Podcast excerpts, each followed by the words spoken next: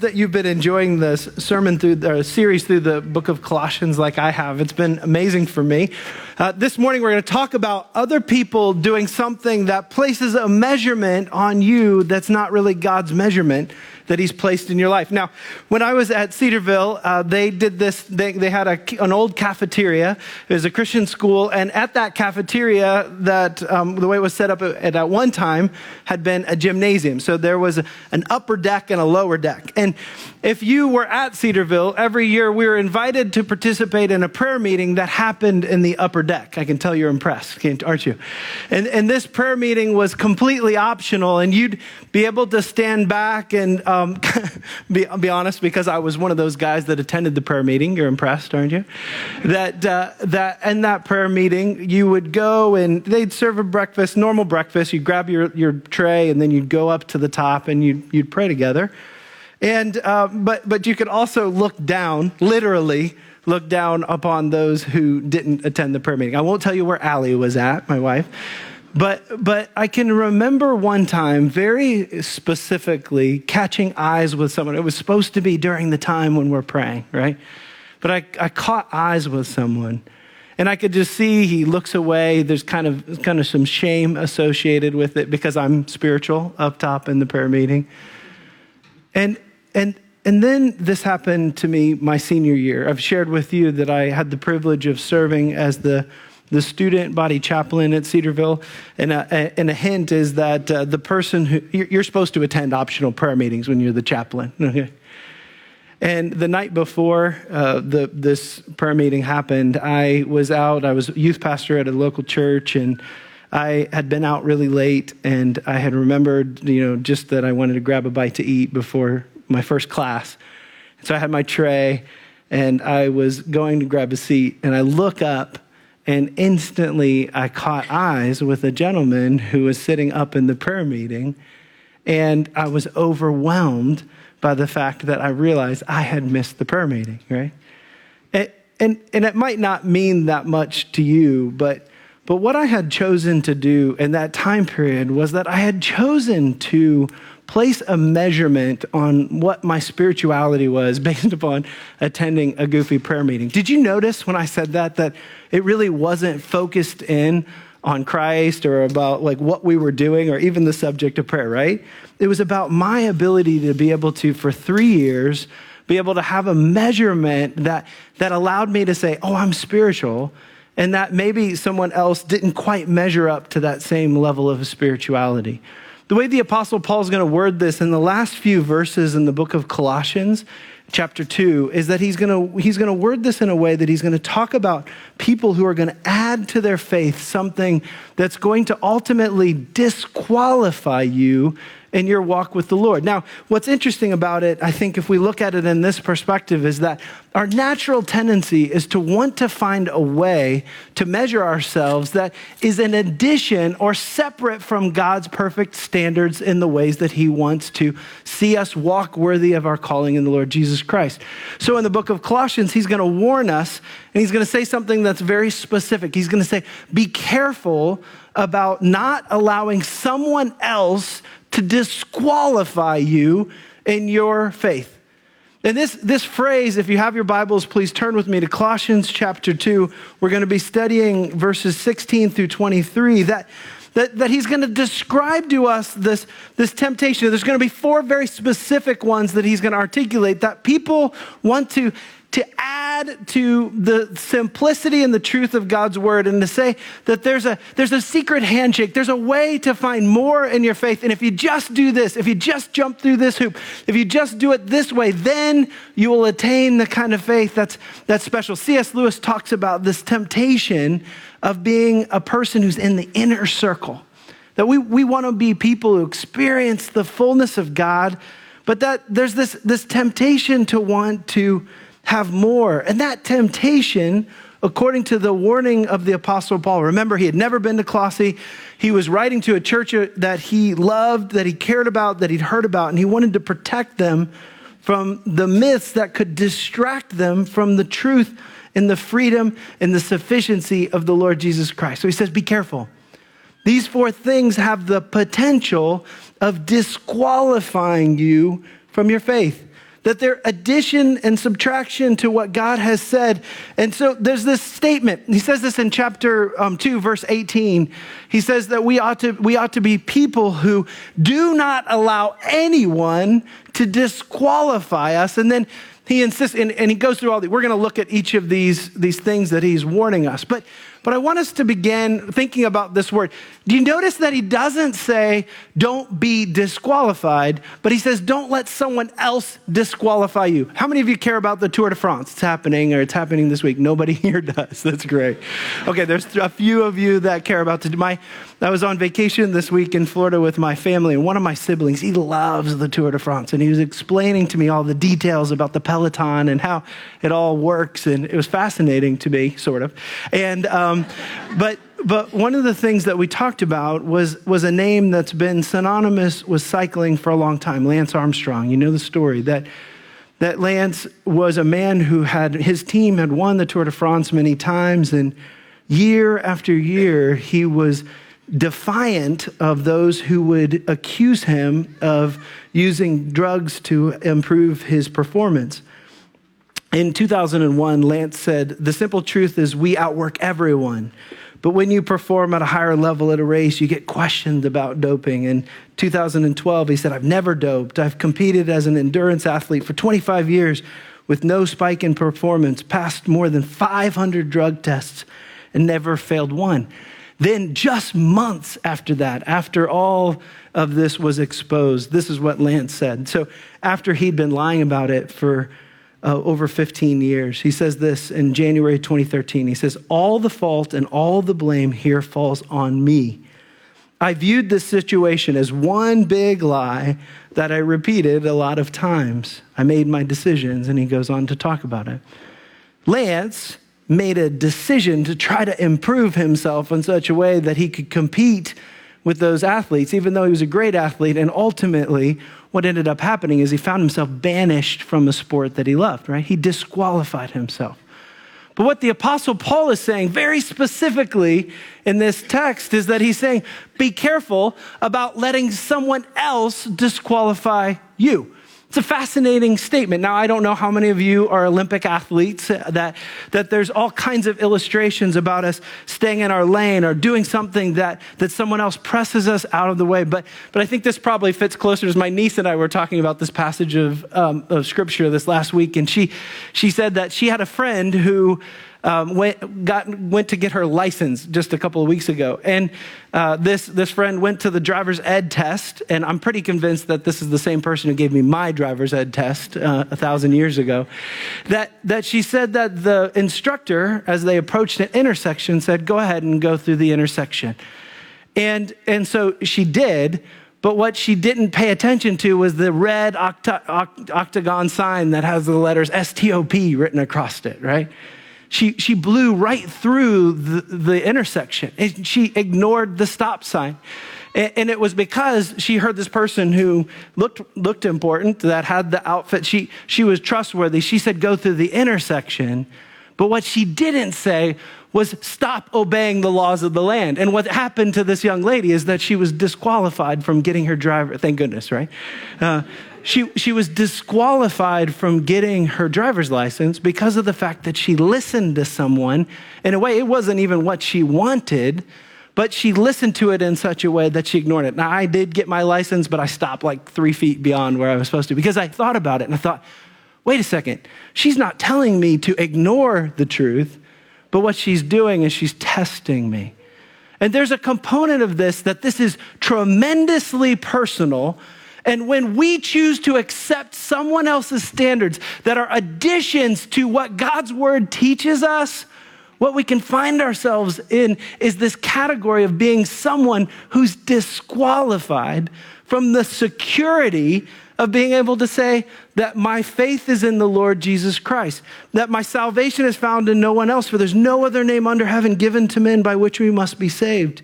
So he warns us, the first point this morning is that you and I personally must avoid being disqualified by adding anything to our faith that is not of the Lord Jesus Christ. Very simple, very straightforward. Book of Hebrews, written about the sufficiency of Christ. It reminds us He's got it. He's given us the truth, the way, the truth, and the life. That that there's nothing that we need to add to the truth of Christ. And so, so adding to the gospel changes our hope of salvation into something that's transactional, that's man-made, that's small. I love this, this, this phrase. As we've been studying the book of Colossians, for those of you who are joining us, we're talking about being rooted and established in Christ Jesus. The, the roots go deep. And this phrase flows out of the book of Colossians Christ in us, the hope of what? What's it say? Christ in us, the hope of glory. That means that we're looking forward to being absent from the body and present with the Lord.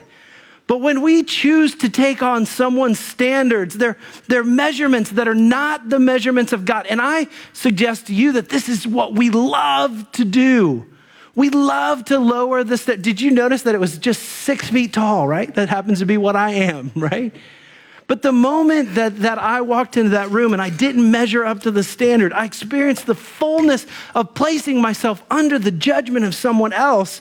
And the reality of it was, we weren't even playing by God's rules. We were playing by something that was less, that was shorter, that was different. And it was an addition to what God had said. It was a disqualifying rule because of the fact that it had nothing to do with God. God wasn't even talked about in the process, but it was something that was smaller, lesser. Then I want to remind you as we're going through this that the deceiver wants nothing more than to confuse you and to ignore that statement in your life that he's devoted to distracting you from the sufficiency of Christ in your life. That he wants you to believe that you need something more, something added to it in order to allow yourself to be fully secure in Christ. And it's just a lie. It's a desperate lie. There's, there's a myth when it comes to the temptations that surround us that, that we can just, we just need just something a little more, a special secret handshake that gets us into a deeper place in our understanding of God. This myth of more is going to permeate all four of the things that we talk about today that Paul warns us about, but in a particular way.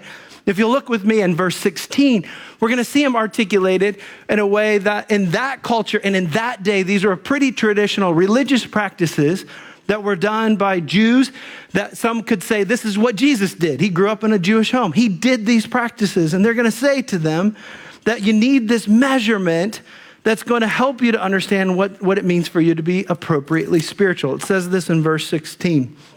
Paul says, Let no one pass judgment on you in questions of food and drink. Wait, the therefore that, that's there is significant because it's reminding us. Last week we talked about how we take our transgressions and they're nailed to the cross, right?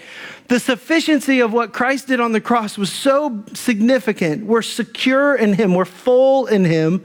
Now He's saying, therefore, let no one pass judgment on you in questions of food and drink or with regard to a festival or a new moon or a Sabbath. These are a shadow of things to come, but the substance belongs to Christ. So if you heard those words in those days, you would have been able to instantly think these are Jewish traditions. These are religious practices that are really common, all five of these that are described. And I, I think that Paul's simply saying to us be aware of the fact that the deceiver wants you to believe that you need a special religious accomplishment to be more accepted by God and to have a deeper religious experience. When I was, uh, when I was uh, um, younger, I went backpacking with one of my best friends, and one of the things that we did um, was that we had a map, and it was a pretty good map, but we, we found ourselves out of water, and it was on our third day, and we were so frustrated that we couldn't find the source of water that there was this puddle. And I can remember getting out my little pump and the filter, and I pumped this puddle, and it had bugs in it, and it was nasty. And, and we, we drank that. We camped by this puddle with the bugs and the mosquitoes, and you get the picture, right? What, what we'd find the next morning when we continued on the trail that we were just just feet away, literally feet away from this beautiful water fountain that was just, just fresh water. And, and we, we had to laugh about how silly it was that we, we set aside something that was, that was beautiful and real for something that really had no comparison, comparison to the real thing. And what, what I'm convinced of when it comes to individuals who want to press onto us the religious myth of more is that they're saying by having this special secret handshake or this, this special experience that you're going to be able to experience more of something that misses out on the very fundamentals of the promises of a God who says to us things like, I've come that you can experience the kind of satiating thing that makes you never thirst again because of my living water. When I was a youth counselor, a camp counselor, at age around age 18, I attended a, a Christian camp in the area. I, was a, I had a great summer. But there was one night that I was invited to come to a special meeting. And, and you, can't, you can't make this up. It was such a, a weird experience where somebody had gone into the showers and they'd turn on the showers all hot. And there's this room, and you walked in, and, and there were some people who I didn't even recognize. And, and they wanted to share with the other counselors. It was just the counselors, but there's this extra special way to get to know God in a special way. And they, they shared kind of the secret handshake as to how you do it. And I remember sitting there as we're going through, I didn't know what I was getting into. When, when I say you can't make it up, is it was just weird.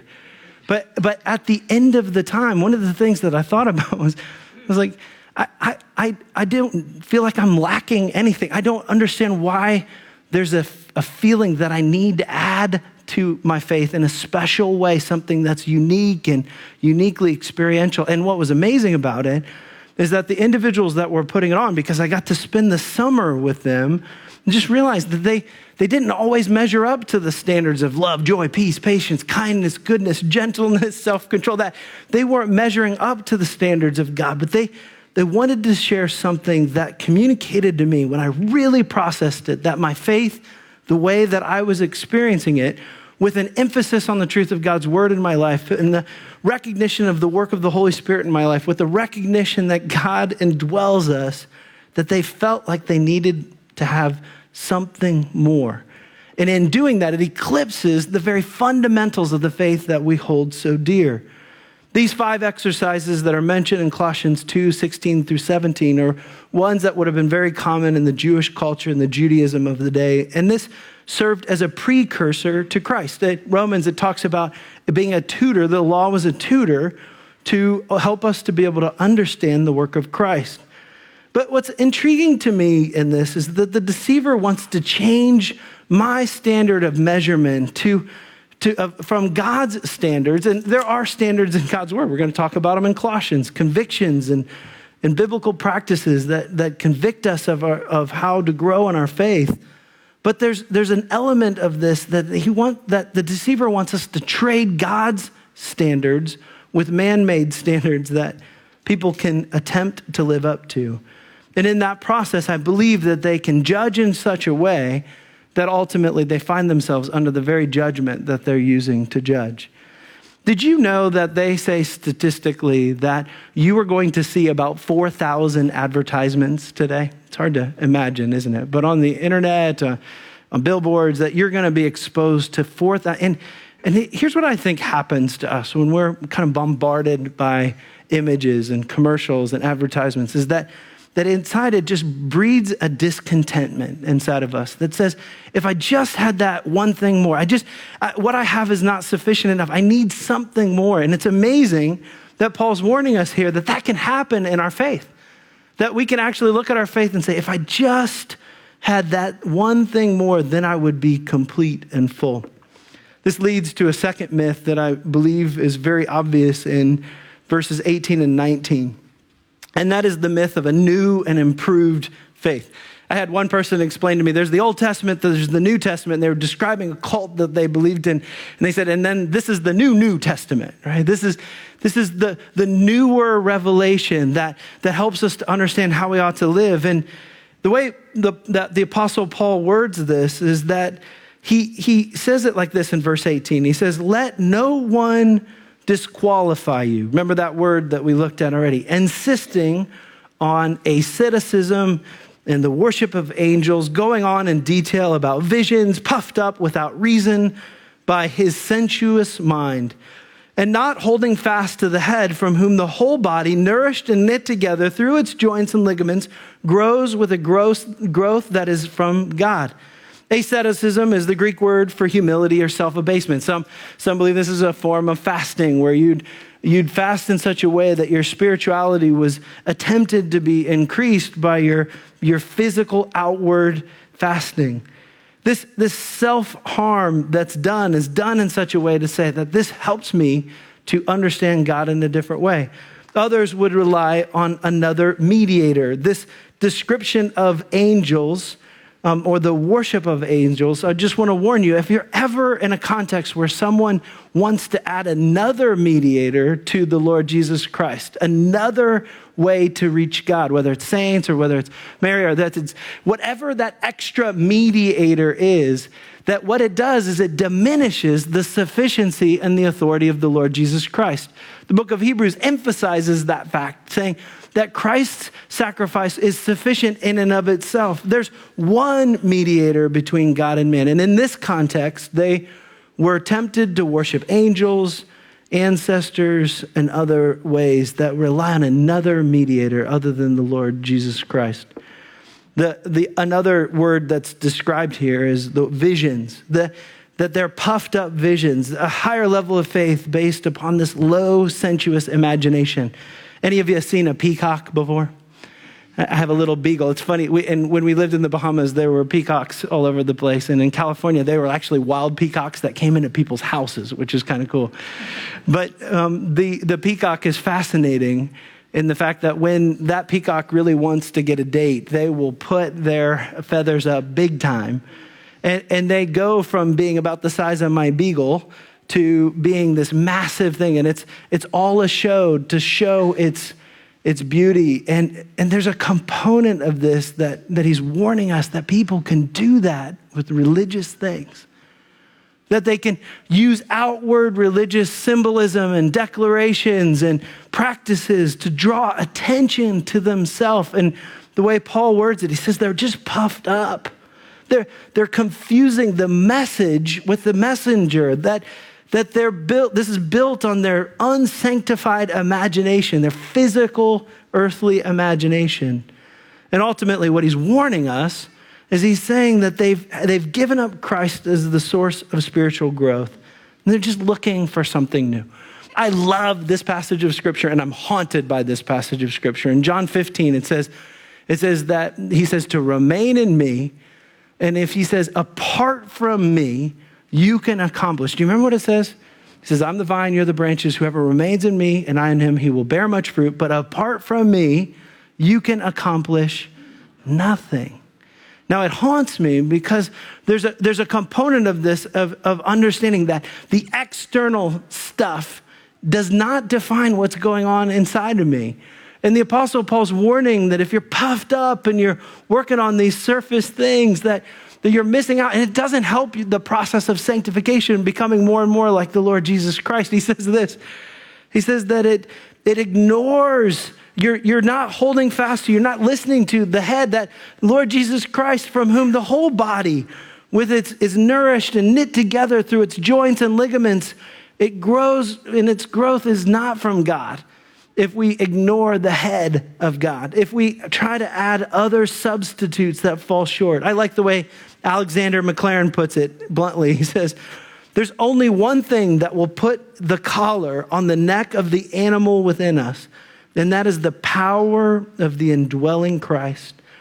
So there's people who want to want to come up with another way, another secret handshake, another religious experience that, that ultimately comes from a sensuous mind that's just falling short of the, the beauty and the profound clarity of the truth of God's word.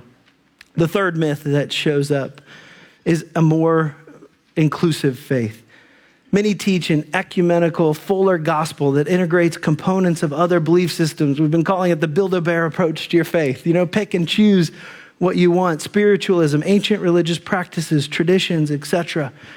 But, but he says this in verse 20. He says, Since you died with Christ to the elemental spiritual forces of this world, remember baptism, that we're, we're baptized with Christ and then we celebrate our new life through the resurrection of the Lord Jesus Christ. Since you died with Christ to the elemental spiritual forces of this world, why, as though you still belong to the world, do you submit to its rules? This, this is, is so significant for us because somewhere in our culture, we've decided that the highest value is sincerity. If I believe something is true, then, then all the paths lead to God. That's what we say. And it ignores the I'm the way, the truth, and the life. No man comes to the Father but through me.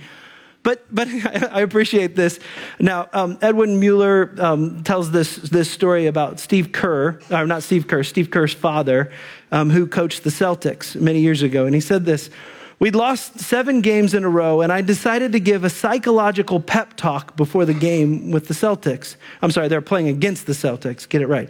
Kerr said, I told Bob Boozer to go out and pretend that he was the best scorer in basketball. I told Jerry Sloan to pretend that he was the best defensive guard. I told Guy Rodgers to pretend that he could run an offense better than any other guard on the floor. And I told Mueller to pretend that he was the best rebounding, shot blocking, scoring center in the game. You guys got it? Coach is telling them, go out, pretend you're the best, visualize that you're the best. We lost the game by 17 points. Goes on to say, I was, I was pacing around the locker room afterwards trying to figure out what to say when Mueller walked up, put his arm around me, and said, Don't worry about it, coach, just pretend we won.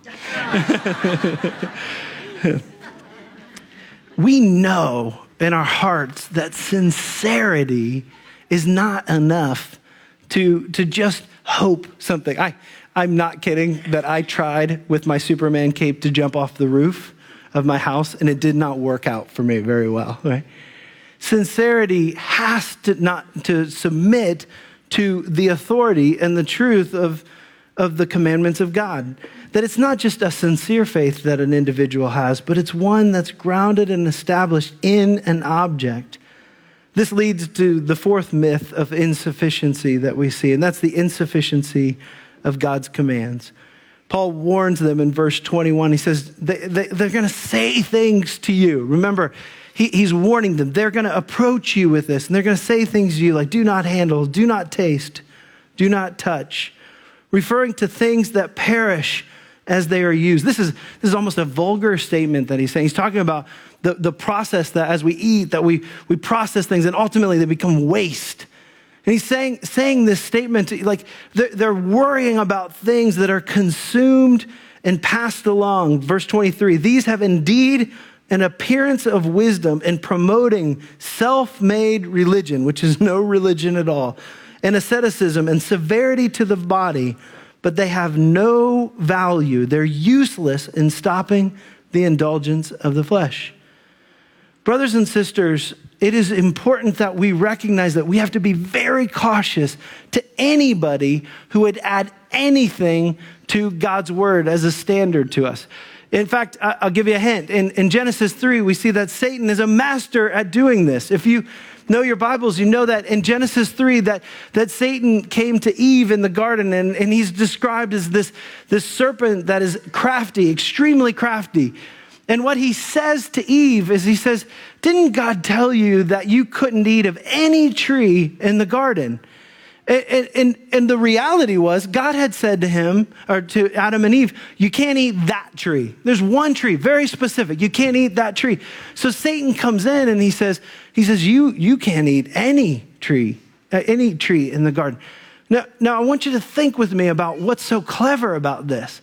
Is that ultimately he's saying that God doesn't love you enough to provide for you. Wants to restrict you. He wants to keep you from experiencing the blessings of life. And, and in that process, Eve, her own self, has her own version of adding to what God had said. He had said, Don't eat of the tree. But Eve, in Genesis 3, she says that God said not to touch the tree. And it, and it might sound so subtle, but what we have to understand, kind of like the basketball players, the reality is they just needed to practice more. They needed to work on the fundamentals. They need to focus in on the truth, and that is getting better at basketball. But what they wanted to do was to, to find a better way. And what happens is that Satan, in his masterful skill of deceiving individuals, is that he wants to add to the restrictions. They attempt to make something neutral or natural and, and manipulate it and turn into a way to choose to manipulate God. I'm going to rephrase that. These restrictions attempt to take, make something natural and a gift from God into an empty, man made attempt at spiritual manipulation. That's what they want to do. Iron, Henry Ironside puts it this way He says, One may shut himself up in a monastery in order to escape the world, only to find out that he's taken the world in, in with him. I think, I think that this, this helps us. If we go back to the illustration that I began with about that prayer meeting, is that, is that I want to ask you to, to search in your own life. What are, what are the things that you are choosing to use that are a standard of measuring someone else's faith that really aren't God's standards of measuring someone's faith? Do you have those in your life? And, and to see the warning that the Apostle Paul is warning us against is he's saying, don't let someone else judge you with those standards. You're secure in the fullness and sufficiency of the Lord Jesus Christ.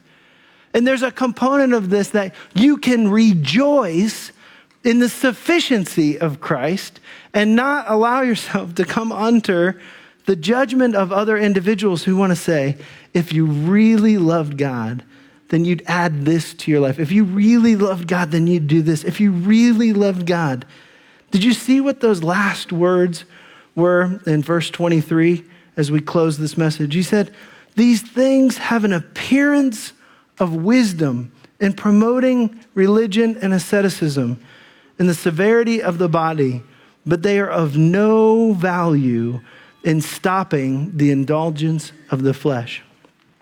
Father God, as we come before you and just pray for each one of us today, and I, I pray for us to, to be able to search our hearts and to ask ourselves a few very simple and yet straightforward questions. And that is, are we choosing to allow anyone to disqualify us from our faith by adding to the clarity and simplicity of the truth of the gospel? And, and we, we pray your hand of protection on our church over, over the temptation that we have in our, in our earthly minds to say, what, what if there's just a secret thing? What if it's just something more, something that I need? Lord, I pray that, that for us, the thing that would eclipse any other measurement would be the sufficiency and clarity of the Lord Jesus Christ.